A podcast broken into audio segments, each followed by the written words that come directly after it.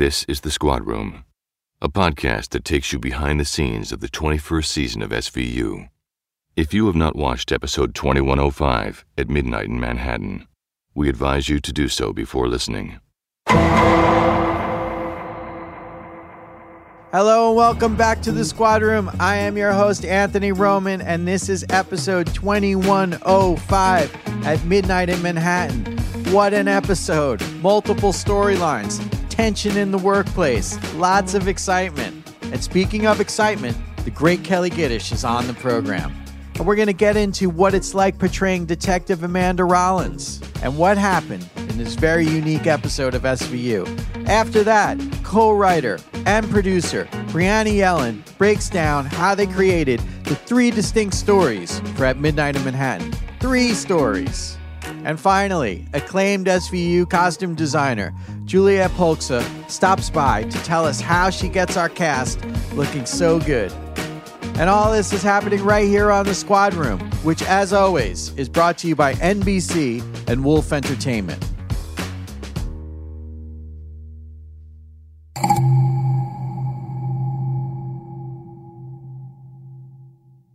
I am pleased to have on the podcast Kelli Giddish. Hi, how are you? We've been waiting for you. Oh, good. I'm happy to be here. Yes. Um, in the beginning, you were a new member in season 13. And was it kind of like going to a high school where everybody knew each other since kindergarten? No, you know what it was? I came in with the kind of regime change with Warren Leight, and he was the new showrunner. I think they got an all new crew the same year.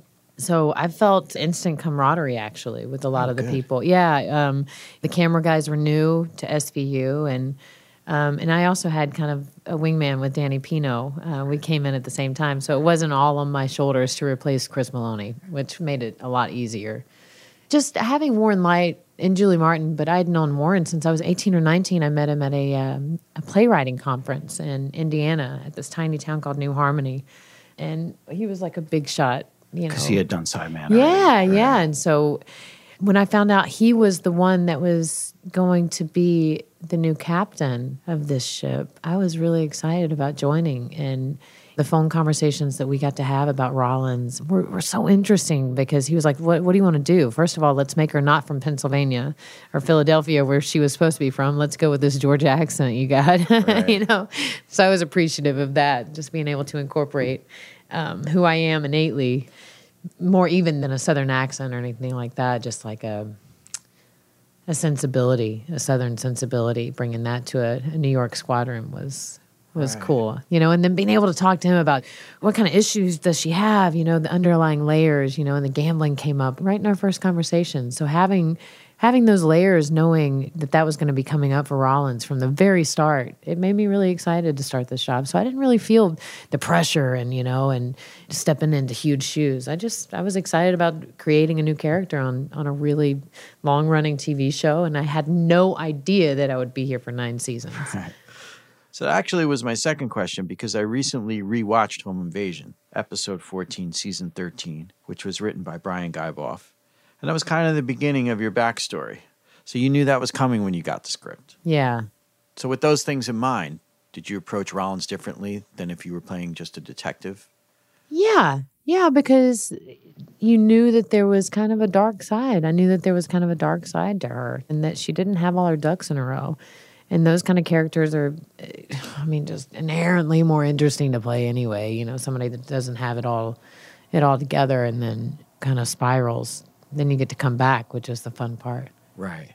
So when you're signing up for a procedural, you knew there was going to be more of the story. It wasn't just going to be reset. Exactly. Yeah. I mean, overall, and most importantly, it is a procedural. And that's why I think the audience sticks with us after all these years. You know, it's got a beginning, a middle, and an end. And for all these really dark issues that are sometimes swept under the rug and then we shine a light on, well, for a lot of the survivors and people that actually have to go through this stuff, they get some kind of resolution, I think, In 42. in 42 minutes. So a lot has happened to Amanda Rollins. You've been shot. You've the gambling that we just mentioned. You shot a few people. Uh, uh, you had a traumatic, Easy, easy. traumatic episode with with Esther, which really Oh, upset yeah. me. Um, a lot is made about the subject matter that you're dealing with and the victims, but you've gone through stuff. Do you take that home with you? My honest answer is that I'm really, really good at leaving work at work. When you get stopped on the street and people come up to you with a look of gratitude in their eyes and they say thank you for being a part of this show. And I personally haven't had to go through trauma like some of these people have. And luckily, thank God, I get to leave work at work. However, when I did first start the show, my dreams were so messed up. So I was processing it in a different way. And you can't go to work every day and talk about the meanness in the world, you know, and people doing nasty things to each other and not let that affect you. But I'm just not the kind of person that gets bogged down in that. I go back to the camaraderie we have on set and the way we help people instead of it all being golly, like just overall encompassing. Oh my God, how could people do this to one another? It's great that we explore it and and we can talk about it. And then let's try and figure out some ways to help people, you know, which at the end of the day, that's why it feels good to be on this show because it's I'm I'm part of something bigger than myself. And yeah, it is a TV show, but I think it does help people. So in the last episode of the Squad Room, and this I guess would be a Squad Room exclusive, uh, Warren said that because you're such a gifted actor, he tends to write difficult storylines for you. Hmm. So it's partially your fault that you. um, but That's a very what, nice thing to What do you think about that? I think that signals and, and articulates the amount of trust that we have. Um, I have great trust in him as a writer and as a thinker. You know, he went away for a couple of years there um, in the last couple of years. Uh, And he said you made poor choices in his absence. I did. he was not happy with Rollins. He was like, "Why did you have another baby with?" I said, "Well, Warren, I, I did get pregnant in real life, and they had to do something about it." Um, I do so trust him, and he's the only showrunner that we've had that. After a read through, sometimes like he's got tears in his eyes and I've got tears in mine, and it's not like a soupy. Oh, it's like like it takes your breath away sometimes, you know, and um, just little moments of, of the script that become so meaningful, and you can tell he's put his heart and soul into it. And when it starts at the top like that, you you can't help but but throw your all into it too.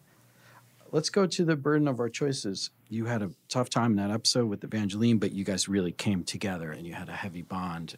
The last scene was just beautiful between you and her. You know, Warren approached me about that episode. He was like, "Hey, how do you feel about taking a girl to get an abortion at the end of the episode?" And I was like, "Yeah, that's fine." I'm from Georgia, where of course there were conflicting viewpoints on that. But my mom was an educator. She's retired now in, in high schools and education is always better than ignorance, you know, in terms of these issues. And seeing someone go through it on TV, if that helps somebody, then then good. Is it hard to do an episode like that with such a young kid? Yes, because you have to be so sensitive in terms of, you know, with other actors, professional actors, you can push them, you know, like improv and like kind of push them to where maybe they need to be or, or like explore where they need to be together with them. You know, with someone as young as her, you have to let it be and let her kind of unfold in a natural, like, because you're not going to push a young person to feel or, or to to explore something that doesn't isn't coming naturally and that's why when you see young people that can act their socks off you're just so enthralled and no one can look away because the vulnerabilities that you have they're so exposed you know especially when you're a young person and you don't have any of those guards Were you acting at that age? um yeah not professionally though you know just in community theater Right. So talking about Midnight in Manhattan, there's three different storylines. You're on the the Chloe storyline. Did you enjoy that structure? I did a lot. I did. Having the same costume on it and, just going through the night and two, I think it's two nights. It's three the weekend, days. yeah. So it's um it it was actually thrilling to go, oh, this is real time, you know, like they are tired, they're exhausted. What how do the relationships change? And then you see a blow up in the squad room. Well, that was my next question. yeah. I wanted to ask you about the blow up because you say something, you know, it seems like kind of a regular argument. Then you say something like, I'd be fine if you were still by my side, which seems a little bit extra. Yeah. What's your take on that line? Well, I added that line. Oh. You know, because I think that I was like, there's something missing here. Like, she says something, but she doesn't go all the way. But I feel like you guys want her to go all the way here. You know, she would be fine in this trench that they're in. They're just swamped. They, they don't have enough people to help the people that they need, the cases, and just one case after another after another. And if you have somebody that you trust and that is your friend and your partner beside you, then you're okay. You're okay going through it. When you're alone, you doubt yourself and you doubt your capabilities. When you have your wingman, your partner, you're like, come hell or high water, we're going to figure this out. She didn't have that. Did you mean that just in a in I a? don't know. Because it seemed to me like it had more behind it than I- just a work thing. Yeah, I think it has been more than work at times with them. He's come over and gets along great with her kids and just helps out and like it's easy. It's a really easy relationship because they understand each other. Yeah, it's great, and the fans obviously love it, and they want to know. And I won't ask you what you think is going to happen because I would like for it to be a surprise for everybody. Because No. and and I know no one knows. I don't know. I thought it was a funny little thing when you asked Kat about if she going to what's she doing that night. She's going to a party, and you're like, I miss that. And- Yeah. And, I say that all the time. And uh, did- was that in the script or did yeah, you? it was actually. Like I did it a few ways and I was like, oh no, but she's like I just stared at Kat, like at, really at missed it. Jamie. At Jamie, I was like, "Oh, this is the way it should be done." Like, "Oh my lip gloss, what is that? I haven't done that in a while." It's like you know, you get off the train sometimes coming home on a Friday night, and you see everybody, and it's just like on the "Oh, outside wow." cafes and Yeah, you're like, like, do you remember go." that do you remember when you first got to new york and you'd like go out and meet people at night Three kids, do you have three kids uh, pre kids. Two. Oh, I have pre- two. Yeah. Two. So yeah, twelve and eight, and it's just Oh. you know, it's it's getting easier. You'll you'll you'll get there. Did you have um, a favorite line in episode five, or or Uh, a favorite scene? Anything? I, I liked i think i think she asked him like it- you know he doesn't give a good excuse i think it's sanjay and he's she said so so you assaulted somebody like really that's your go-to that's your that's your your solution to your problem is to go assault someone What did you make of that storyline? You were very sympathetic to their cause, yeah but lines got severely crossed. Yeah.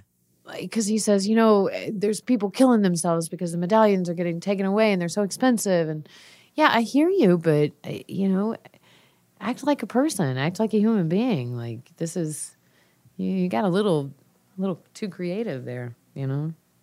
So when Carisi says to you, um, you know, I thought you wanted me to go. I thought you said good luck, and you say, you thought I meant that. You How I can you be so dumb? Yeah. Um, did you mean it? I know you didn't really say it, but like you were just saying, like, good luck. In but- real life, in real life, I was like, "Oh man, I'm so happy for you." And in in real life, I was like, "Oh, we're not going to be on the set as much together," Right, you know. life so in art, real yeah. life, it it, It happened. It totally mirrored that. Like, yeah, way to go! Oh my gosh, you're gonna get you're gonna get a, a shot at the at that role. You know, that's so great, and you're not going to be on set with me as much, you know, because we have a great time together. You know. And, we both have have um, kids that get along great, and I love his whole family, his wife, and go over there, and and he loves my kids, and so it's like I'm not getting to hang out with a, a really good friend as much. And at the end, when he gives you credit for finding Muhammad innocent, um, he says, "Are we good?" And you said, "You tell me." What does that mean exactly? I don't know. I don't know what that means exactly. I think she wants more than than are we good from him. That was my Yeah. interpretation. Okay, Yeah. good. So we're talking about kids. When I started having kids, like I was like, I don't even want to ride the cyclone anymore. I'm scared. Do you? Do you- Really? yeah, I get like I I just want to be there for them. And I was wondering, what do you think about like Amanda with two very little Ah. children? Like, are you? There's things you won't do as a person now that you have kids, right? Yeah, I'll still ride the cyclone though. Yeah, I do too. Yeah. But I thought twice about it. Um, I think her biggest worries don't lie within that realm. That she's a police officer, she might not be there for them, especially this season. She's going, okay, I've got some real, um, real habits and real patterns of behavior here that I need to explore because I don't want to pass them on to my my girls. She has two girls, you know, and while Rollins is tough and a good person and dedicated to her job and her family, there's obviously some issues in her past and what she saw her mom go through. So I think that that's a thread that she's kind of a little bit of self realization coming to. Um, and she starts going to therapy, you know, which she always, um, you know, I think I think Benson was always like giving her a card, you know, here, go go talk to this guy, and he's, I, I don't need that, I don't need that, you know. So that's been an interesting thing to explore. In episode two, you were resistant to the to Mm-hmm. the therapy that was going on within the squad room Oh, right. when you were learning the techniques. Right, right, because it worked. Yes, it worked. so you have not had good luck with siblings. huh? no. wonder what that. I want to ask Warren what that is. Do you ever go to Warren like, could you give me a break? I want to have some fun and, and just enjoy life. No. No, you're happy to stay Yeah. in the darkness. Yeah, I like I like all that stuff. You know, I think um I think what happens organically is that they write these scenes for me and Mariska that they're not fun and happy scenes, but it's it's a moment to to explore that side of her, like that trusting, vulnerable side um, with another single mom. If things turned and went into a more happy place, you wouldn't be against that. It's too boring. No, I mean, it, you know, it'd be happy, it'd be great. That's awesome. Yeah, I know what you mean. It's And not then gonna- what? You know, what? then Yeah. then wait, so all the all the threads are tied up. Everything's good. You don't have any problems. Don't need anybody. You know, that's I don't think that's very reflective of Yeah, I asked Warren if he was going to make things easier for you. what did he say. He didn't really answer me. He didn't. but I don't get the feeling he was. Um, what's your freedom like if if something's uh, you're reading a script and you're like this doesn't feel like Amanda? Great. You can go up to them. Absolutely. and- Can you give me an example of that happening this year at all? Um, I think Warren's so in tune with your character that I do too. yeah.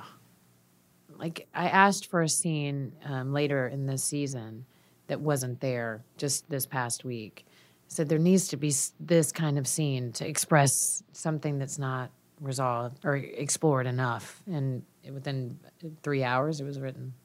Well, they must trust you. I mean, the line that you added in episode five to me was the key to that scene. So that you did that, and it's clearly like it just made that. So that's a nice thing you guys have going for each other. you know, Yeah, with each other. absolutely. Um, anything fun or funny happened behind the scenes in episode five? Um, welcoming Jamie has been fun. Are you getting a kick out of having someone young and new? Yes. kinda- yeah. Yeah. It's not you anymore. N- Well, yeah. Yeah, exactly. Exactly. At 39, I'm not the youngest anymore. don't worry, Dick. Don't worry. Um, we still look plenty young enough. No, but she, you know, she, I taped up her entire door because she she made fun of my Atlanta Braves. So I literally just put gaff tape in over her entire dressing room door so she couldn't get in. Oh, because she's she's the national serpent. Mm-hmm. Yeah, Yeah. I understand. Uh, have you heard Scanavino play guitar? Yeah. And have you heard Warren play trumpet? No. No, because I was thinking I play bass, right? You So do? Like, We've got a band. Scanavino- I, I play guitar as well and This is sing. what I'm saying. We got to start a band. What's up? We need a drummer, and we could get Ice to rap. So that's my project. All right. Done. Well, Kelli Giddish, thank you so much for coming on Squad Room. I'm holding you to the band. Okay. We're gonna do it. all right. All right. I got connections.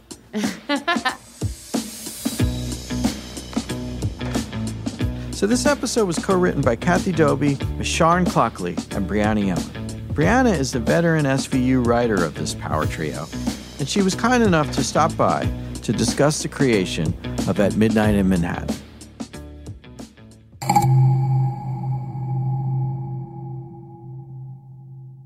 I am here with Brianna Yellen, co-writer of the episode Midnight in Manhattan. Thanks for coming on Squad Room. Of course. Thanks for having me.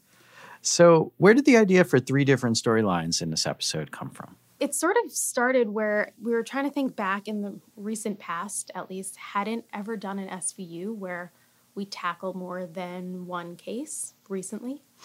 And so, in thinking about that, we thought it would be interesting to pull from three different scenarios and cases that we deal with all the time and have a day in the life of the squad room. You know, our guys are in there and are about to head out, and then phone rings and three cases come in. So each case is quickly assigned and sort of an all hands on deck going through the system type episode. If Kat had not said it was quiet, that would not have happened. Of course. Yeah. We would have just all went home and. No had an easy night. Were they originally standalone episode ideas?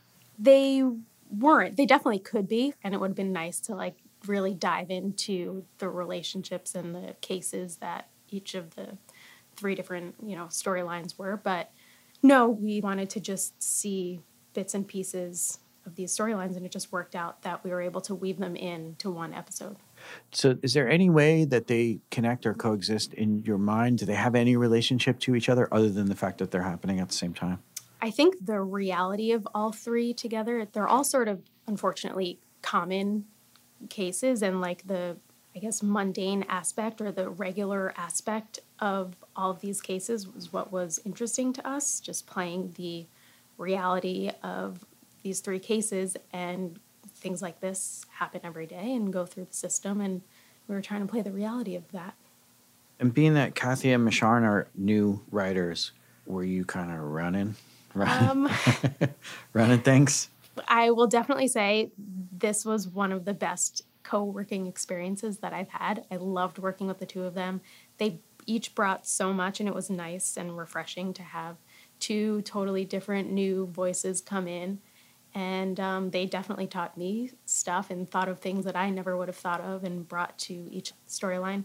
And I think we each sort of gravitated towards one of the storylines, so it just sort of naturally fell into each one of our laps and we sort of ran with it from there. So they weren't like assigned. Like, how did you divvy when we it were up? Right, yeah, when we were writing it, we definitely assigned like, okay, you take this case, I'll take that case, and I'll take that case. But it just naturally fell like, oh, I think you have an interesting take on that. Just in the plotting of it, at least, we just each sort of had more details and more ideas for our storylines that we each took. And for your storyline, what was really the main idea behind your? Well, it's a common DV case. I've been wanting to dive deep into a DV case lately, and, and we just thought that, you know, having something like this, which happens all the time, we hear about it, it's in the news all the time, we just thought it would be interesting to get into. You play the recording a few times of the call. Yes. It's so stressful oh my gosh. and upsetting. Yeah. I don't know if it, this is possible, but it was even more stressful and upsetting filming it in the room because this kid was amazing. He was Hate it. So good. Yeah, I mean, it was awful to listen to, but Yeah. this actor we were lucky enough to get in the room. There were like six adults and him. And we're like, okay, go. And he just, the waterworks and the hysterics, it was just, we were all emotional after walking out of that room. We've all seen a lot of these, and when something affects you like that, it's pretty like jarring, and that really got to me. Yes. And I think I was surprised by how much it upset me. And I was like, I don't want to hear that again. I know. And sometimes they play 911 calls that come out on the news and you hear they're just broadcast. Sometimes you're watching the news and it pulls on your heartstrings. And so that visceral reaction to hearing, especially a kid helpless but trying to do the right thing and call for help when he doesn't know if he's going to get in trouble for doing this or if he thinks he can somehow help the situation. So just playing on the emotion of that. And of course, you know, like Benson's going to react to that. Finn is going to react to that. Everyone's going to have a reaction to it. Yeah. And um, so, yeah, I think it was one of the more emotional beats in the story. I thought that Finn had a nice relationship with Andre. Yeah, it was, it was so much fun playing Yeah. that, seeing him in sort of a paternal role with a younger kid. yeah. You know, we have Jaden on, his grandson, every now and then, and it's nice to see him because we see him behind the scenes with Chanel and his kids come by all the time. So it, it was nice to have him portray that on the episode. And actually, when we were filming that car scene, there's a moment where Finn is supposed to pick the kid up off the car and put him on the ground. And the kid just automatically went in for the hug and like wrapped himself around Ice. And Ice just went with it. And it was just so nice and moving to have that just little beat there. Yeah. What's happening with Joelle and her sister?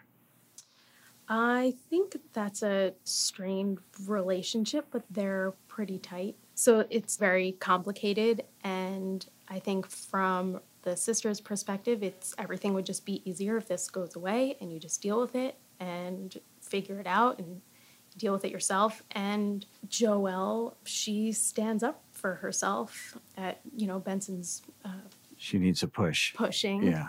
And the reality is, there is no great ending for her in this situation. And so we're just trying to play with the outcome of, you know, what's better.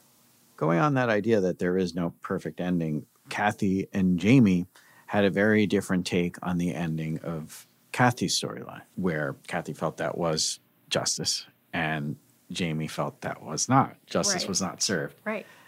And I'm interested in your take on that. I think, and maybe it's because I was Kathy and I were talking about this over and over and over again, like what the ending should be.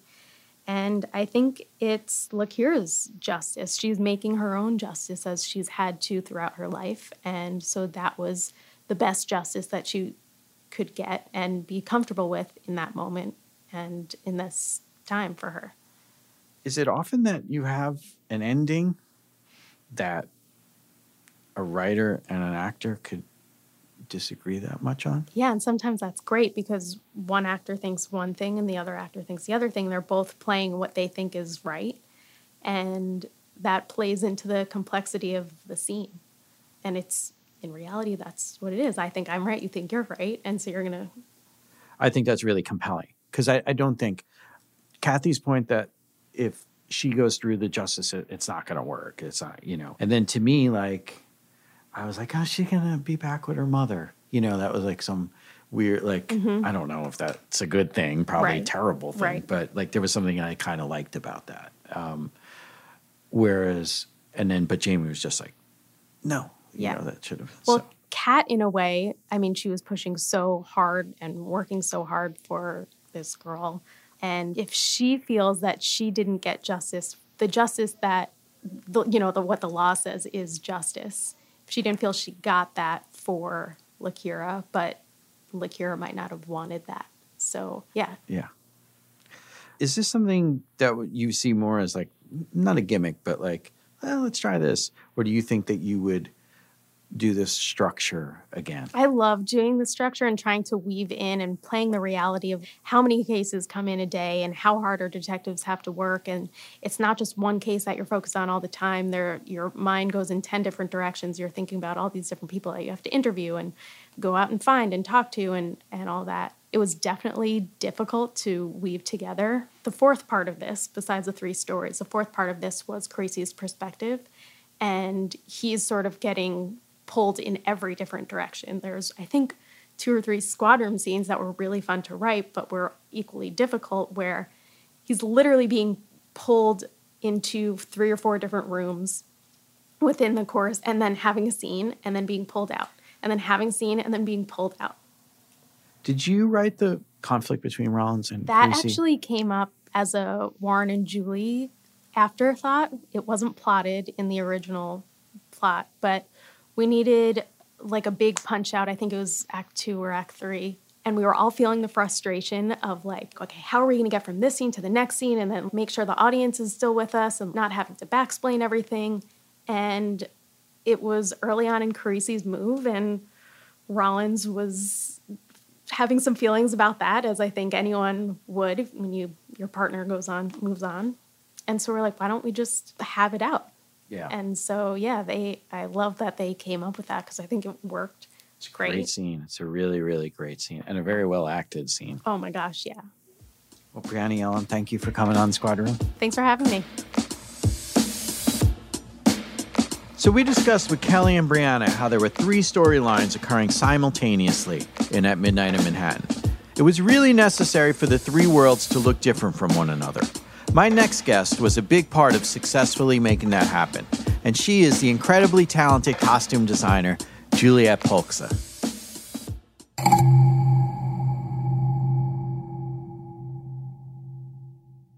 So, Juliet Polcsa, welcome to the Squad Room. Thank you for having me. Coming in at season 14, the show had a look, the characters had a look, but some new characters had just come in, Amanda Rollins. Mm-hmm. What did you take from the past costume designer and what did you bring in of your own? Interesting question. I mean, one of my first conversations with Warren, eh, he was mostly interested in those worlds that we go into and the perpetrators and the victims and you know whatever strata of New York we're going into and which was all kind of great. And then I said okay well what about our principals? What about our main actors? And he went oh well um, whatever you think. So I thought okay. And my first thought is you know, having done New York City detectives many times before, that they, especially Manhattan detectives, do kind of pride themselves in looking good. And uh, some of our male cast had suits on, and you know, some of the women and and a couple of other guys did not. So one of the first things I wanted to do is try to put a more businessy kind of professional look into it, which was met with some resistance at first, and um, and everybody seemed to, you know, kind of grasp it and appreciate it, and that was, I think, the the biggest thing. One of the characters I think I had the hardest time was Ice T, because I was looking at it as you know I hadn't really watched much of the show. I had watched a few episodes and was trying to figure out, you know, when you don't give birth to a character, when you're not there to make the decisions about, you know, why somebody would wear something. So I'm just trying to figure it out and I was kind of a little little lost and I finally had a conversation with Ice and he just clarified it for me. He said, "Well, you see, it's me as a cop." And I went, "Oh, okay. Well, then if I just take my cues from what he wears, then you know, and that's what we've been doing and he's been very happy." You know, he's certainly 21 years older, so he has a little bit more um, you know, that executive type of look. I mean, he's grown a little bit more into blazers and sneakers than, say, the hooded sweatshirts that he used to have. I want to talk to you about that aging, your character's aging, and how you respond to that with your job. You know, some of it is, is aging and how your body changes and how, you know, sizes need to kind of adjust. And, you know, we certainly do that. The, the most important thing is to me, it doesn't matter what size the actor is, as long as what they're wearing is true to who their character is. So as long as we can keep that, I can do it in any size you want.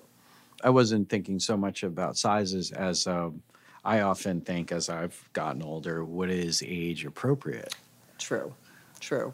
And is that something you think about or struggle well, with? yeah, or- and in, in some of like I think Ice is the biggest one who has kind of made that change.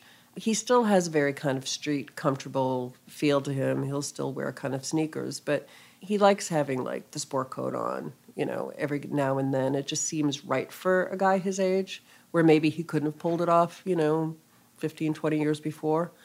Um, you know, Mariska certainly has aged throughout this role, and it's not so much of an age thing, but her stature within the department and her rank has changed. So then, you know, her look has changed, you know, somewhat to uh, accomplish that. And you know, Kelli has also gone through a, um, you know, a little bit of a kind of young on the streets, and now she's a much more kind of accomplished detective, as and has, has been in the squad for a long, long time. So again, she just has a more kind of mature way about her, which a lot of it was kind of reflected in bringing in a new cast member, Jamie Gray Hyder. They wanted to have this young, you know, attitude and how she talks and what she does and, and her clothing. So um, getting something that looked kind of hip and young that my older detectives couldn't pull off. And she does wear a lot of kind of crop pants and sneakers and flat shoes. And it was kind of perfect when somebody like Ice questioned, he's like, why do you have her like that? he's like, he'll come in and he's like, good morning, Jamie. Good morning, Jamie's ankles. and she's also wearing like um, suits too, right? Is Yeah, that- she wears suits, but it's still kind of, you know, a, a slimmer, younger version, and you know, a suit with a sneaker, which is not something that Mariska could do or Kelli could do. So Jamie and I guess uh, Carisi would be the two that you built their character with. yeah, them. exactly. Um, and Carisi was a, an interesting challenge because when he first came in, they, well, the very first episode I did with him, he didn't even play Carisi. He played Right. this other minor character. so when we brought him back, they wanted him a real New York uh, detective with like they had he had a mustache and suits that don't fit really well and bad taste in ties and just a different type of swagger and um, that's what they wanted and i gave it to him and then they were ooh, they started to realize well maybe that's not quite right so we we gradually they started to write things where uh, another detective would make fun of his tie. So we started to tone things down a little bit where eventually he kind of ended up into a younger more you know fitted suit three piece um, skinny ties and you know a younger detective in a suit. And now he's graduated to um, you know a, a variation on that theme as being a, a district attorney now. So when Lakira makes fun of his shoes in episode five, what did you think of that? I thought that was a writer thing, not kind of understanding, because he's basically wearing the same shoes as, you know, well, I guess it's true. He is wearing his cop shoes. I tend to like his shoes. He does. So, he wears yeah. Alden shoes, which are Yeah. which are really kind of great, sturdy. Because you figure it, these these actors wear these shoes for, you know, twelve or more hours a day, so they take more of a beating than I think a lot of you know the shoes that you and I may wear, and uh, having good quality shoes is important because they also. You know, another thing that I have to think about is an actor's comfort. You know, if their feet hurt, you can't act if your feet hurt. You can't do anything if your feet hurt. So, I, you know, you always want to make sure that they're comfortable, they're warm, they're, you know, they're nothing's going to affect performance at all. I think with someone like Mariska, who I've just working on the show, people are following every her every move and her every outfit. And do you feel any pressure about that, or do you because I don't pay attention to that. you don't see what's hap- what's no, out there? No, Okay, maybe that's good. I think it is because I, I don't want to be swayed by that. You know, I don't want to be like, oh, you know, however many Twitter followers like this, you know, type of jacket or wherever. I just want to kind of do what I think is what I think is right and not by public opinion. Much was made about a dress that I think she wore to uh, Billy's christening online. So it was Mm-hmm. I like, did oh, not hear that. see, yeah, I, you yeah. know, and people are, you know are amazed that I'm not on Instagram, but that's my choice. it's like uh, you don't read your reviews Mm-hmm. like an actor. Did they like the dress? Oh, God. it's like no, it's more than light. Oh, It's- okay, good. it's- No, it was. She looks great in dresses. If I could put her in a dress all the time, I, I- would be a very happy person. It caused a lot of excitement for, Oh, for the good, public. Yeah. good. So, is it hard to do your job with Yes. with the non non principals without resorting to stereotypes? Yes, because a lot of times the notes that I will get from the writers or the directors, their fallback is to go to a stereotype, and I'm always struggling to pull them out of the stereotype to bring them something that's more real and um, you know not circa 1992 or something. So yeah, I try to bring something current, and you know sometimes it's small little things. It's a it could be a shoe or a certain kind of style. And if people kind of notice the small detail, not everybody does, um, then kudos to them. But yeah, I do try to not to go to the stereotype because that's not interesting. We've all seen that.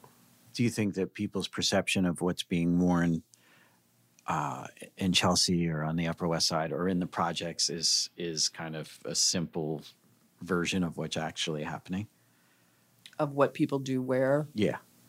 Yeah. Oh, I definitely think so. Then there's the, you know, what people do wear, and then you have artistically a heightened sense of how you want to underline that without going to a stereotype, but you choose a certain color palette to kind of emphasize a certain world versus another world. And, you know, that kind of helps, you know, underline what that world is.